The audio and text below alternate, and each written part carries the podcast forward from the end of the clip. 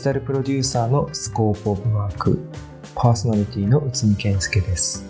このポッドキャストはデジタルマーケティング業界を経験してきた私、内海健介がデジタルマーケティング業界で働くことやキャリアについてお話しする番組です。ということで今日は外資系代理店は学歴なんて気にしないって本当をテーマにお話ししたいなと思います。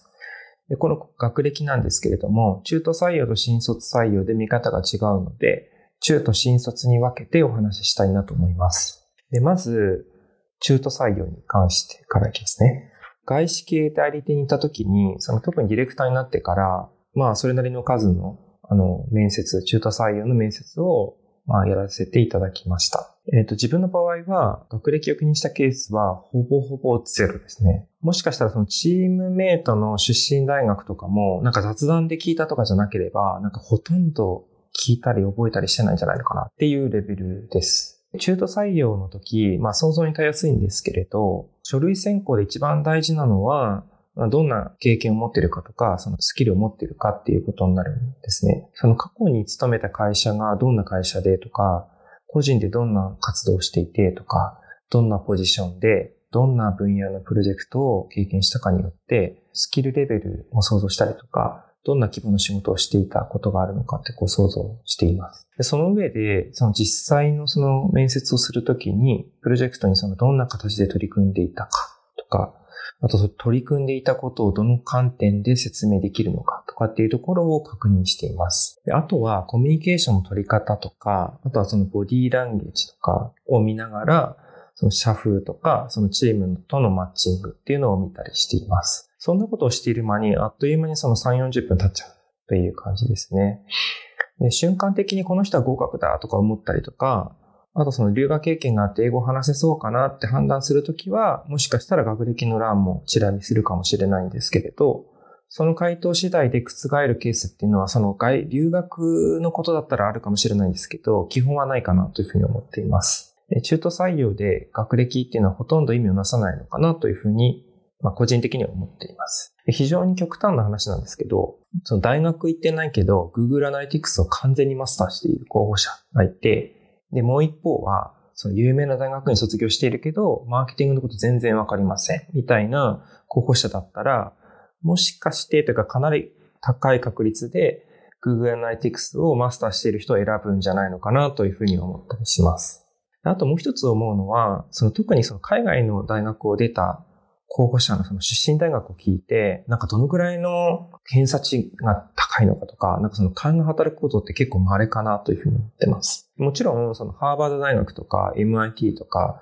ケンブリッジとか、その誰もが知っている優秀な大学っていうのもありますけど、その例えばそのタイのバンコクの大学とか、あとはそのスイスの例えばチューリッヒ大学とかでどっちが優秀とかっていうのはもう正直わからないなと思ってます。あの、そこにこう気にしてもしょうがないのかなというふうに思ってるので、中途採用の場合は、本当に経験とかスキルっていうところを、まあ、ほぼほぼメインで見るというような形になります。で、次に新卒の場合、外資系の広告代理店の新卒に関しては、まあ、今回はですね、ちょっとその学歴のところにフォーカスしてお話ししたいなというふうに思います。あの、新卒の場合は、まあ、おそらく日系のその採用と同じような考え方で、その本当は経験とかスキルで判断したいっていうのはあるんですけど、ただ新卒の場合はそれが非常に薄いと思うので、なのでその中途よりはやや出身大学を加味する可能性が高いだろうなというふうには思います。で、なんか人事っぽい言い方したのには理由があって、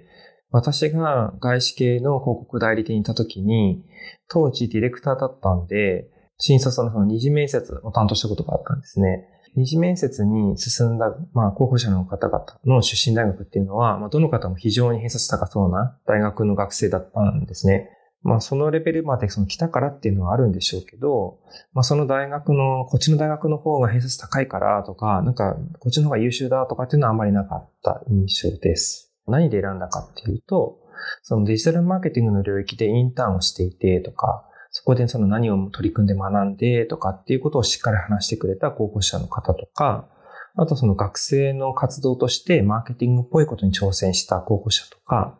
あとその Z 世代に人気のなんかアプリとかっていうのを上手に説明してくれて、そのインサイトまで考察して発表してくれた候補者がいたんですね。そういう方を選んだりしたんですね。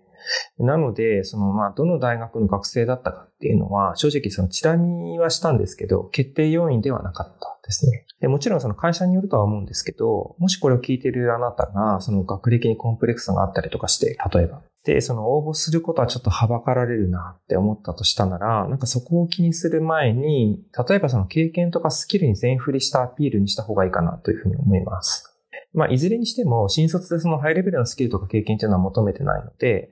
学生であるあなたができる範囲っていうので全然いいかなというふうに思ってます。で例えば、その自分でウェブサイト作って、それを Google Analytics を入れて分析して、で、毎月のそのサイト訪問数も見てるし、そのどんな内容の記事をアップした時にどの世代がアクセス多かったとかっていうのをなんか語れるような感じでもいいですし、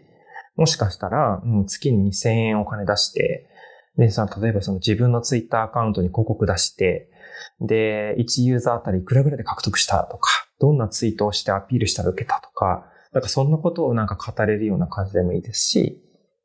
あとなんかちょっとその広告文脈文脈とは違うんですけれど、あの、そのサークルの例えば活動とかで、 Notion っていうそのプロジェクトマネジメントツールがあるので、で、なんか例えばなんかそれをめちゃめちゃ使いこなして、なんか運営してましたとかっていう、なんかその時になんかこういう工夫しましたとかっていうのを語ってもらうとかっていうのも結構、へえ、面白いねっていうふうになるかなというふうには思ったりしてます。でもちろん、そういうことだ、そういうなんか自分の手弁当的なことではなくて、そのデジタルマーケティングに関わる会社とかでインターンしたり、バイトして、そのバイトしただけじゃなくて、そこでなんかどんな経験したんだとか、何学んだとかっていうところを語ってもらうっていうのも非常にアピールポイントとしてはいいのかなというふうに思います。それが一つだけじゃなくて、複数語れると、もう掛け算で、もう本当に非常に結構いいアピールになるんじゃないのかなというふうに思います。あともう一つポイントとしては、そういうデジタルマーケティングのこととか、データサイエンスのこととかを研究しましたってアピールする人がいて、それはそれで非常に立派だなというふうに思います。ただ、個人的には研究じゃなくて実際にやった人っていう方がいいかなっていうふうに思ったりします。まあちょっと若干私の個人的な偏見も入るんですけど、なんか研究ってこうなんかあんまり失敗するイメージないじゃないですか。まあ、あの実験して失敗するとかあるんでしょうけど、なんかそれよりもなんかこう実際にやってみて、こんな失敗しましたとか、なんか、これが相当大変だったんですみたいな 経験を持ってる人の方が、なんかそのスタート時点で、その似たような失敗を避ける動きができたりとか、